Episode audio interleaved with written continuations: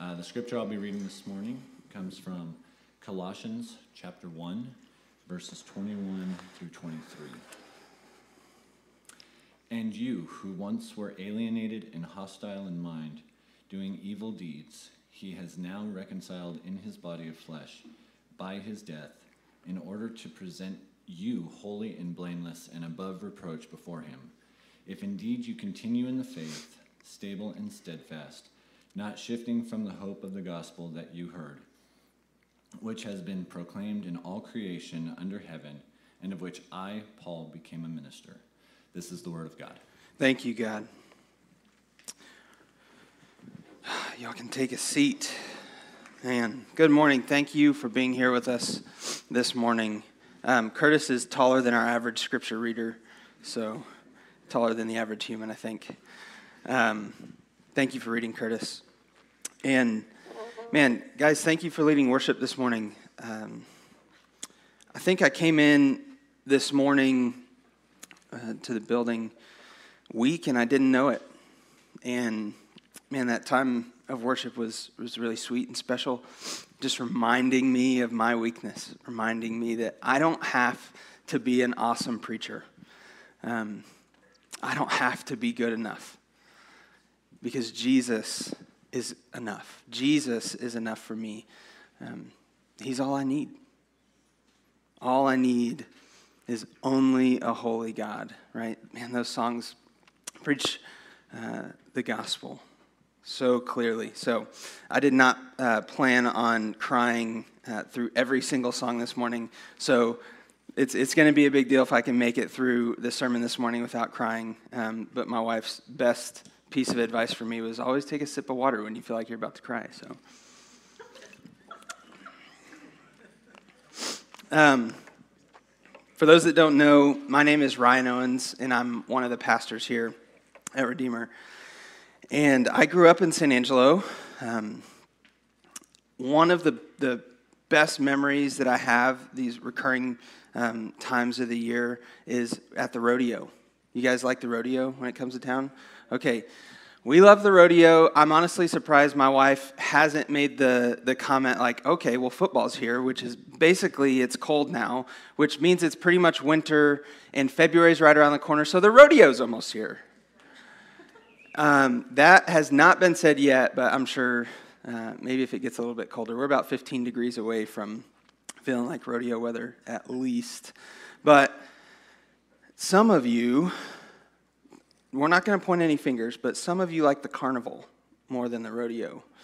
Um, we are not big carnival fans, but if you like the carnival, that's okay. Do you guys know the House of Mirrors? Are we familiar with the House of Mirrors? Okay. Um, we've got the, the mirror maze, and I've embarrassed myself a few times walking through the House of Mirrors. I won't do it again. That's probably the primary reason I don't like the carnival now. Um, but that the mirror maze, and then you walk through. Who knows what kind of gauntlet that is? But um, as a kid, it felt more like the House of Horrors. But the floor is shifting in one room, and then you walk down this hallway that's just a cylinder spinning, right? And you can't stand up. I remember as a kid taking so long to get out of there that by the time I finally got out of the House of Mirrors, I couldn't tell that the, the ground was still. I was the one that was moving. It's, I'm okay being the only person in human history to fall down harder after getting out of the house of mirrors. Um, I, I, can be okay with that. My righteousness is in Christ. But um, that illustration might seem a little bit cheesy, might seem like a stretch, but doesn't life sometimes feel like a house of mirrors? Doesn't it sometimes feel like the path in front of you, you don't know which step to take without busting your face?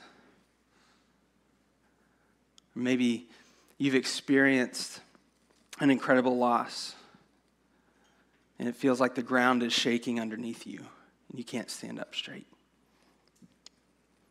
Maybe you're in the same argument with the same person again, and it just feels like the walls are spinning, and you're trapped in this relationship that's supposed to be better than this. Where do you put your foundation? How do you center your life and your relationships on something that's stable and unwavering. We spent the last two weeks, like Brian said, talking about the preeminence of Christ, right? That Jesus is not just better than all the rest, but he's the only one. He's so much better that all these other little g gods, these idols, are false gods. He's the only true God. He's preeminent over creation, the only one to have ever created. And he's preeminent over the church, the head of the body us in this room. This week, we're going to talk about what life is like in light of the preeminence of Jesus. How do we go through this house of mirrors that we call life, understanding and living like Jesus is stable and steadfast for us? And I don't find it a coincidence that this morning the Holy Spirit decided to remind me of how weak I am that my foundation, my strength, my stability is not in whether or not I can preach a good sermon. It's not in what my week looks like. My stability, my ability to remain steadfast is in Jesus.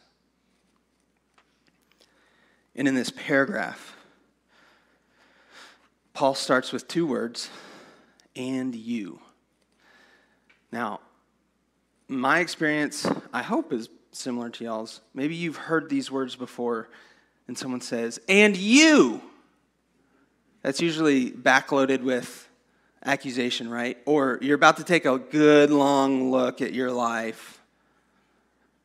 Or maybe they've already done the work for you, and you're about to, you're about to find out what they saw, right? And you. That's, those are important words for us. That's, those are gripping words. Paul's grabbing us in the Colossians by our collars and saying, and you. But what follows is not an accusation. Surprisingly, let's read. And you who were once alienated, hostile in mind, doing evil deeds he lays before the Colossians the tough truth of their former life alienated, hostile, evil. Well, that's certainly how we describe the pagan Colossians. But is that how we would describe ourselves? Worshipping false gods, sacrificing children, hateful, maybe racist towards other people groups liars, adulterers, greedy, willing to do anything or everything to get a step ahead in personal success. We may even do this in the name of Jesus. And I'm not being mean, I'm being honest. We have to be able to look at the reality of our flesh, of our sin, of this nature that is in us to constantly want to be God or want to control God.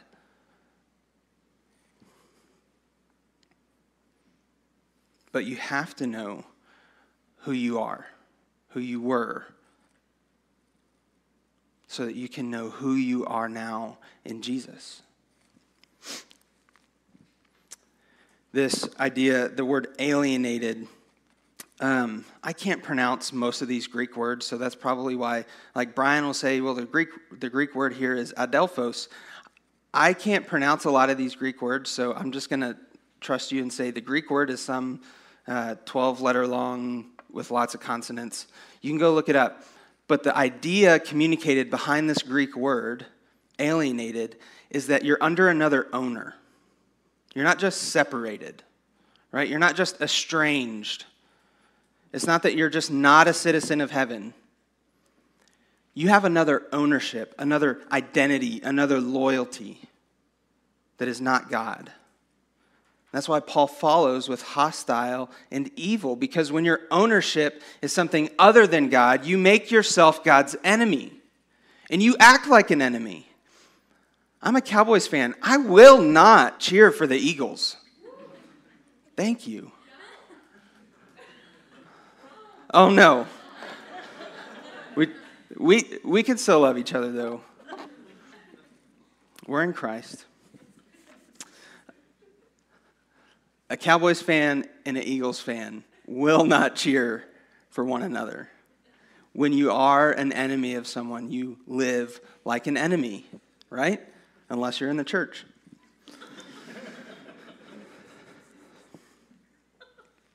it's not just not being saved. Being God's enemy impacts and influences the way that you think, the way that you live.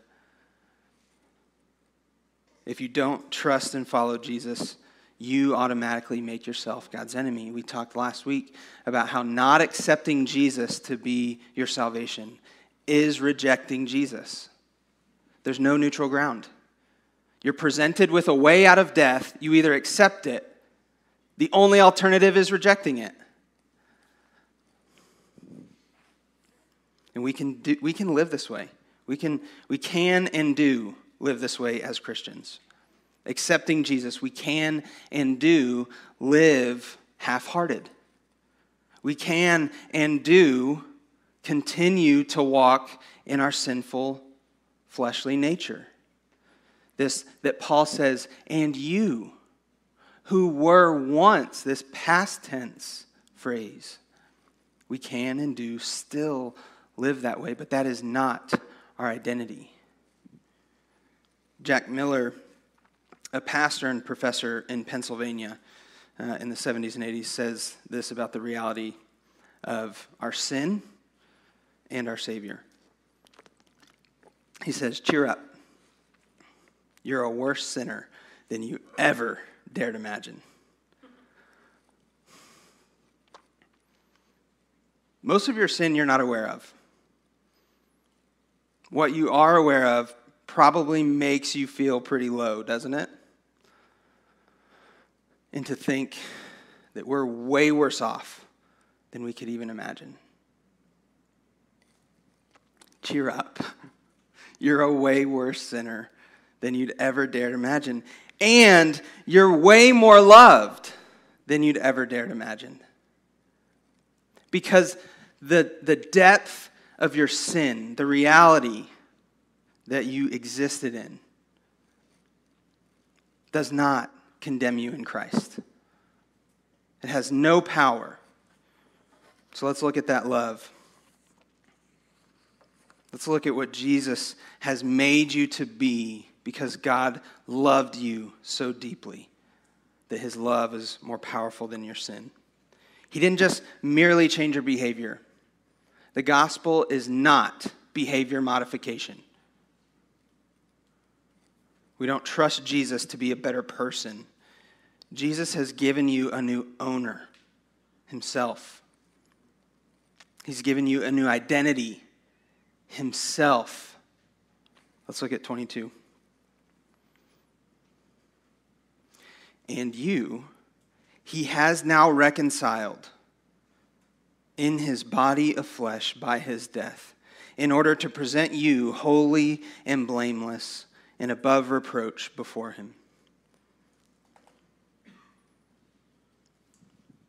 There's no transition he says, and you, who were once hostile, alienated, doing evil deeds, now he's reconciled you. Emphatic, automatic. There was nothing you had to do to get there. Holy. That means set apart, blameless, without sin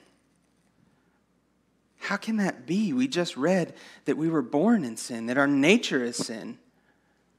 But in Christ, we are blameless and above reproach. The picture that came to mind automatically was um, I'm, I'm sorry, Hunter, I'm going to have to do this. My brother is here, and he's seven or eight years younger than me. And when he was, you know, five, six years old, he wanted to play football all the time in the front yard. And when I'm a 12, 13 year old, that's just not, like, I don't want to play with my little brother. I, I think back on that, and it, it, hurts my heart to, to know that I had turned him down so many times where I, I messed around with him. But I would take the football and hold it above his head, right? You're like, okay, you want to play football? Then we'll play football. I'm going to go score a touchdown. And he couldn't tackle me, he couldn't get the ball. The illustration there is that your, your identity, your holiness, your blamelessness is up here with Christ. And you are above reproach. Accusation can't even get close to you, it can't jump high enough to get you. Because who you are in Christ is seated in heaven with God. And there is nothing that can get to heaven with God but Jesus. You're above all the accusation of your sin. You're above all the dirtiness and messiness of your sin. You're holy and blameless, above reproach. I want to point out something else here in verse 22 because Paul says, And you, he has now reconciled in his body of flesh by his death. Body of flesh is a redundant term. Flesh has this sin nature connotation if you look throughout the rest of Scripture. When we talk about flesh, we're talking about our evil deeds against God, our nature that we just exist in. The preeminent Jesus, holy, blameless, above reproach himself, took on your sinful flesh in a way that's not like Iron Man putting on his suit. Jesus took on your sinful flesh so that you could put on his holiness, his blamelessness, his being above reproach. Jesus was tempted to live an indulgent, sin ridden, evil doing, God rejecting life. Jesus, the Son of God, was tempted to live alienated, hostile, and evil.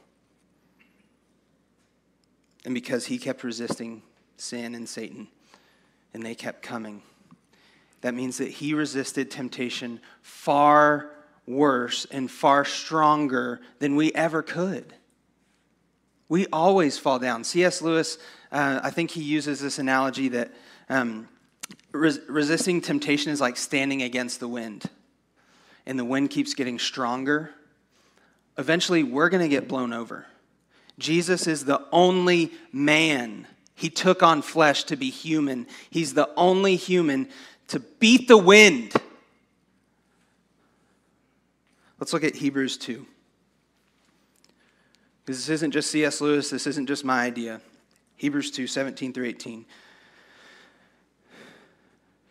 We have confidence in Christ.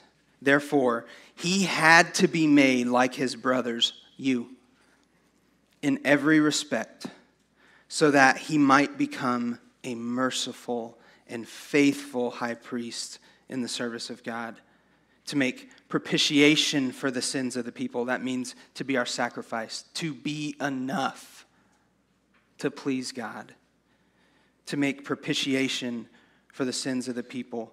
For because he himself has suffered when tempted, he is able to help those who are being tempted. That deserves an amen.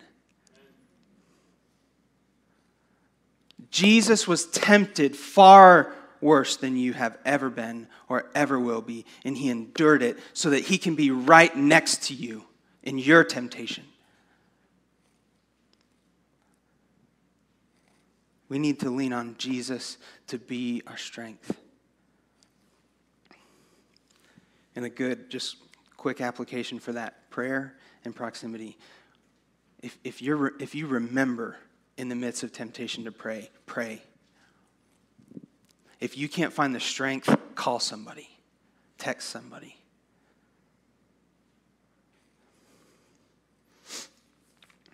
Now, before we move on to verse 23, I want to I want to set up the thinking here because we think transactionally because we're consumers, we're Americans. So when we see language like we do in verse 23, we're thinking about transactions. If and then. If I do this, then God will do this. The whole point of this paragraph is to remind us that this is not a transaction. This is done for us. There's nothing we've done to earn it, so there's nothing we can do to lose it. So when Paul says if, he's really saying if you can just continue, if you can just stay with Jesus, that's a promise. Let's look at the rest of Scripture to help us understand. And I only pulled two other verses. 1 Corinthians 1 8 tells us that it's Jesus who will sustain us to the end. He will sustain you to the end. There's no if. Old Testament, Psalm 121, that God will keep your foot from stumbling. God doesn't sleep. You don't have to shake him awake when you're being tempted. God will keep you, He will keep your life, He will keep you from evil. You should read Psalm 121. And here in verse 23, we get the same reminder, we get the same promise that a life in Christ is stable and steadfast. The if is what life looks like in the midst of that because we're, we're wavering, we're broken people, we're still on shaky ground. We don't get to get out of the house of mirrors just yet. But Jesus is coming back for us. And someday we'll be with him. There won't be any back and forth. Let's read verse 23. Let's look at this promise. If indeed you continue in the faith, stable and steadfast, not shifting from the hope of the gospel that you heard which has been proclaimed in all creation under heaven, and of which I, Paul, became a minister. So, what's the promise here? What's this continuing in the faith? It's not about you never sinning again. That's what we want to think of. That's, what, that's when we see the if you continue, we think, okay, so I'm not supposed to sin. I'm supposed to be perfect. No, that's more pressure than we can bear. We are not God. That's already been done for us. It's not that you've got to keep up the good work. It's not that you've got to keep up the religious duties. Continuing in faith is recognizing the truth of verse 22, always going back and remembering the gospel. You have holiness, blamelessness, purity, righteousness, you are in Christ if your faith is in Christ. There's no if.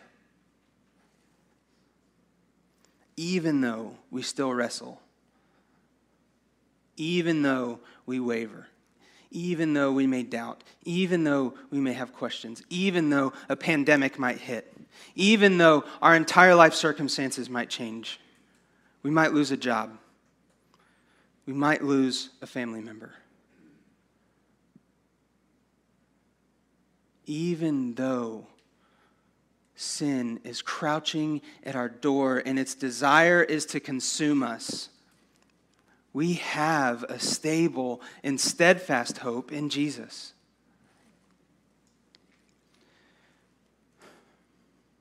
When you trust in the cross of Jesus, that in his body of flesh that he died to reconcile you, to bring you back to God, when you trust in Jesus to do that for you, you are now in him. You get his holiness and his righteousness. There's nothing, you, nothing you've done to earn that, so there's nothing you can do to lose it. Genuine faith continues. So, what do we do with our questions, with our doubts? How do we keep making it through incredible loss and pain? How, whenever life feels like a house of mirrors, do we keep taking the next step? What do we do when we have continued in sin and can't find our way out? Continuing in the faith is remembering, or, excuse me, remaining in Jesus. And there's ways that we can do that, especially when we're not strong enough. In John 15, Jesus tells us, Abide in me. And the image he gives us is of a branch in a tree trunk. You cut off the branch, you cut it off from life. The only way we have life is in Jesus. We remain in him, we abide in him. We may turn back to our sin because we're weak and broken people, but we abide and remain in Jesus as our life source. So there's two ways. We preach the gospel to ourselves. So we pray. We remind ourselves, have those internal conversations about this is who I once was, but who I am now. Memorize this verse and pray it. Open your Bibles if you haven't memorized it and just read it out loud to yourself. Preach the gospel to yourself that you were once an enemy of God, but are no longer. In Christ, you have life. In Christ, you are holy and blameless and above reproach. When Jesus has already won that for you, it doesn't take your strength to get it back. You already have it. The other thing is, you, you can let other people preach the gospel to you. Sometimes we're so confused and disoriented that we need help. We need other people to preach this gospel over us. And this isn't just a, a one off. We don't, we don't just call a buddy and say, hey, help me out this one time, and I'll never go back to this again. This has to be the way we live preaching the gospel to ourselves, letting other people preach the gospel to us. That means we have to be open and vulnerable to people, which is hard. But when you're when you're okay being weak, when you're okay letting Jesus be strong for you, you can go to somebody you trust, somebody you love, and talk about these things. Let them preach the gospel over you. Let them pray for you. This is why we believe in church membership. One of the reasons. This is why we wanted to have a church, uh, a new members class next month. We don't get to walk through this house of mirrors by ourselves because when you do, you're gonna fall down, you're gonna smash your face. The likelihood of you getting out is way lower. But when you walk together, when you're in the middle of this catastrophic situation, pain, temptation, beating yourself up because you failed against temptation. And you can't really even have the strength to stand up. And I'm talking figuratively, spiritually. When you're weak, can you bring yourself to Jesus? Can you bring yourself to pray? Can you bring yourself to just understand the truths of Scripture? It's a lot harder. You need people around you to preach these things to you. Trust the Holy Spirit in the church, trust the Holy Spirit in your fellow Christians. We need to engage these questions and doubts together. That is how we continue in the faith. That is how we are stable and steadfast, not shifting from the gospel that you heard. That last bit, the gospel that you heard, not shifting from the gospel that you heard. We can so often think that we've graduated. Yeah, I'm saved. Now I'm doing Bible study. Now I'm studying Hebrew. Now I'm in seminary. Now I'm serving. Now I'm doing all these things. I got saved that one day back in 2007. This is a life of returning. We don't graduate from the gospel. We don't say yes to Jesus one time and then pretend like that was the entry point. Jesus says that he's the gate, but he's also the way and the truth and the life. He's not just the way in. This gospel that saved you is the gospel that keeps you. Stay clinging to the gospel of Jesus as your salvation and your life. This was one of the, the cheap false gospels presented to the Colossians. That there was something higher than Jesus, some extra knowledge that you could get. And that, that's a temptation on us too. That there's some religious duty I can do, there's some paper I can sign, there's a, a task list that I have to keep up with. In order for me to be okay, I have to feel okay with myself. And that's just not true. We never graduate from Jesus. And I want to give you an example uh, from my life. And I need you to hear this because, like I said in the beginning, I'm weak. I'm going to call Brian out. He's weak. He want, he'll want you to know that. We're just run of the mill. Don't, don't put us on a pedestal. Just because we're on a stage doesn't make us higher, doesn't make us better Christians. We're run of the mill, ordinary, broken followers of Jesus. So um, I want you to hear this story. For the first several years of marriage, Kendall and I uh, would have the same argument. And it would show up every two or three months, like we put it on the calendar. The content would change. It'd be different things that we'd argue about, but the pattern was the same. Do you guys feel that? Anybody else? You don't have to put your hands up. Just internalize. And part of the reason that that pattern was happening again and again and again was because one of us would bring a conflict to the other, and we start to have conversation about it, and I'd start to feel accused. And one thing that I learned was that, okay, um, good conflict resolution is admitting that, that you've done something wrong. Um, so I, I felt like that applied to me, but it more so applied to my wife. So I would apologize real quick. Oh, yeah, yeah, I'm sorry. I hurt you. But you, let me tell you what you did to make me do that thing. That's self justification. That's me being convinced that I have to make myself blameless and above reproach.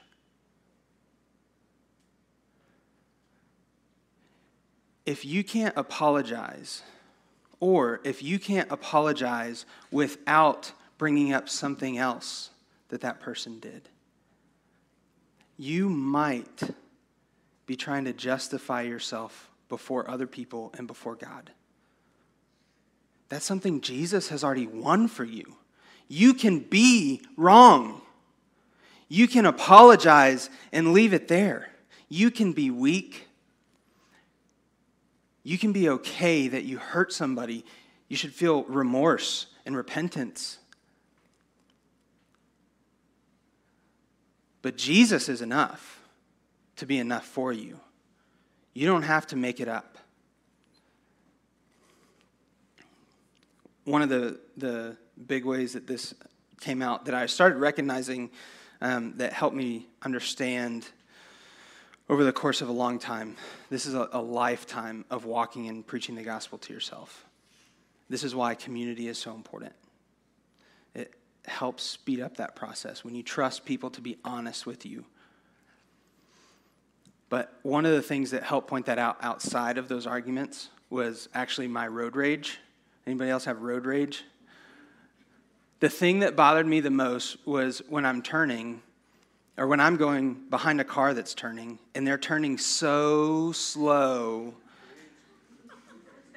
that makes me so angry. But there's a plenty of other things, right? But I would forget all the times that I had to turn slow because I had dinner in the car or I had a brand new baby in the car and I didn't want to turn too fast. I forget that their circumstances might be different than mine. It's a lot easier to forget when I've broken the rules when someone's breaking the rules right in front of my face, and I get mad.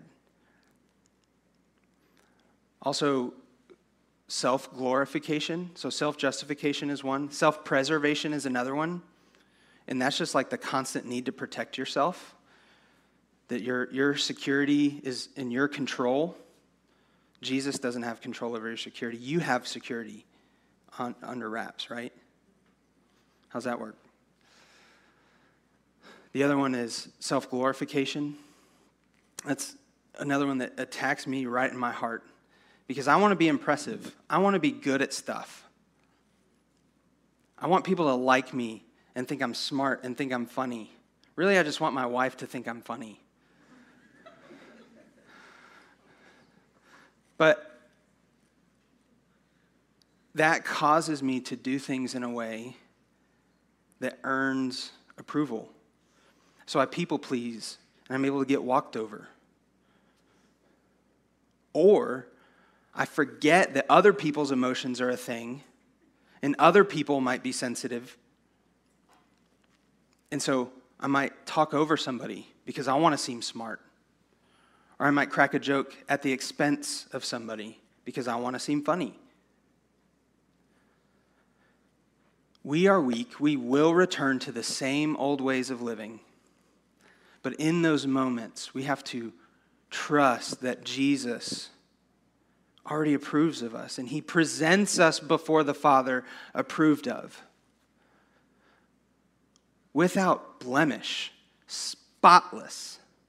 This is the idea of the, the high priest um, bringing before God the atonement sacrifice that has to be completely spotless, or else the atonement doesn't measure up. Jesus has already been that spotless atonement for us. That means that the sins of our past and our present and our future have already been taken care of. So even though we still sin, we still continue, we still wrestle, we remain in Jesus by preaching the gospel to ourselves that I don't have to justify myself. I can be okay. I can apologize to my wife and not point four fingers back at her. I can be okay driving on the road because, yeah, I cut people off sometimes too and don't know it. Maybe do it on purpose. I can be okay not preaching a killer sermon and making you think that I'm a great preacher. I can be okay not being the smartest person in the room. Because Jesus already presents me before the Father, and the Father already accepts me as I am. You can be weak. This is the gospel.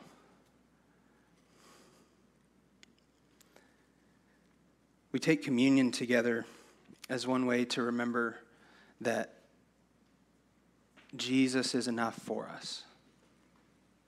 We take communion, um, we, we take the body and the blood of Jesus. We eat and we drink because it's Christ's holiness, Christ's righteousness, Christ's purity that lives inside us. And so we've got tables in the back with the elements on them.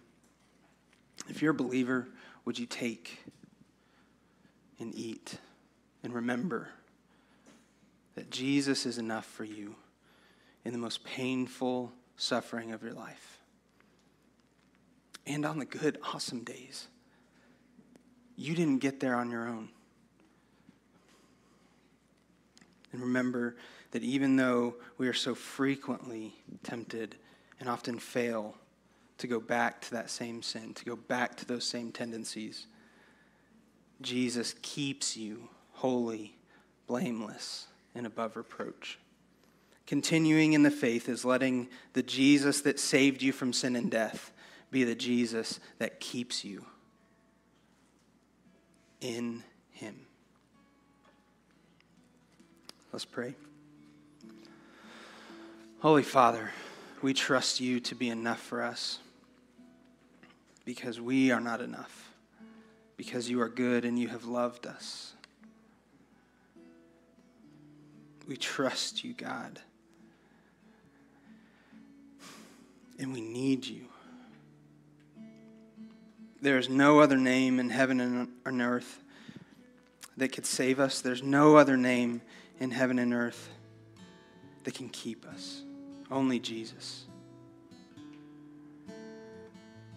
God, would you remind us in your grace as we're facing temptation, as we fail in temptation, as we face the hardest times of our lives, in the middle of a pandemic, in the middle of incredible loss and suffering, in the middle of wondering what's the next step in our life Jesus, would you remind us that you have already won salvation and holiness and purity and righteousness for us.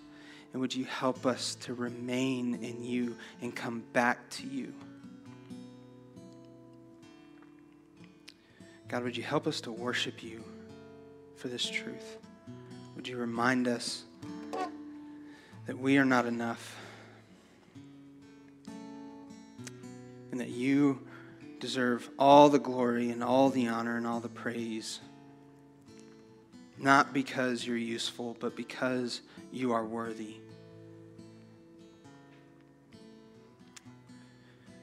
We pray these things in the name of Jesus.